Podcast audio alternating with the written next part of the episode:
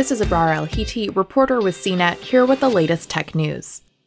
HBO Max's cheaper ad supported tier will cost $10 a month and launch in the first week of June, Warner Media said Wednesday. It'll come the week after, possibly just days after, HBO Max premieres its Friends Reunion special on May 27th, one of the service's most highly anticipated titles that's been delayed by a year because of the pandemic but anyone subscribed to the cheaper tier is expected to be locked out from watching any of the big screen Warner Brothers movies that HBO Max starts streaming the same day they hit theaters. That means anyone wanting to stream In the Heights, Space Jam, A New Legacy, The Suicide Squad, Dune, or The Matrix 4 will have to level up to HBO Max's standard $15 a month ad free tier. The new tier is called simply HBO Max with ads, and the company said it's committed to having the least amount of commercials of all ad based streaming services. It'll include unconventional ad formats, like ads that show up only when you pause whatever you're watching. HBO Max also plans for ads to show up in what it's calling a brand block,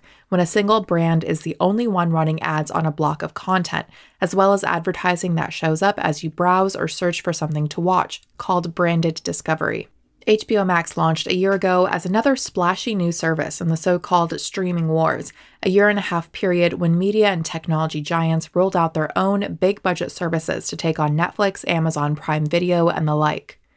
Just like Disney Plus, Apple TV Plus, and NBC Universal's Peacock, HBO Max hopes its particular mix of shows, movies, and originals will hook you on its vision for TV's future but these corporate rivalries also affect how many services you must use and pay for to watch your favorite shows and movies online. After a bumpy launch a year ago, HBO Max appears to be hitting a stride. This year, all year, it's streaming all Warner Brothers' new movies at no extra charge the same day each film hits US cinemas.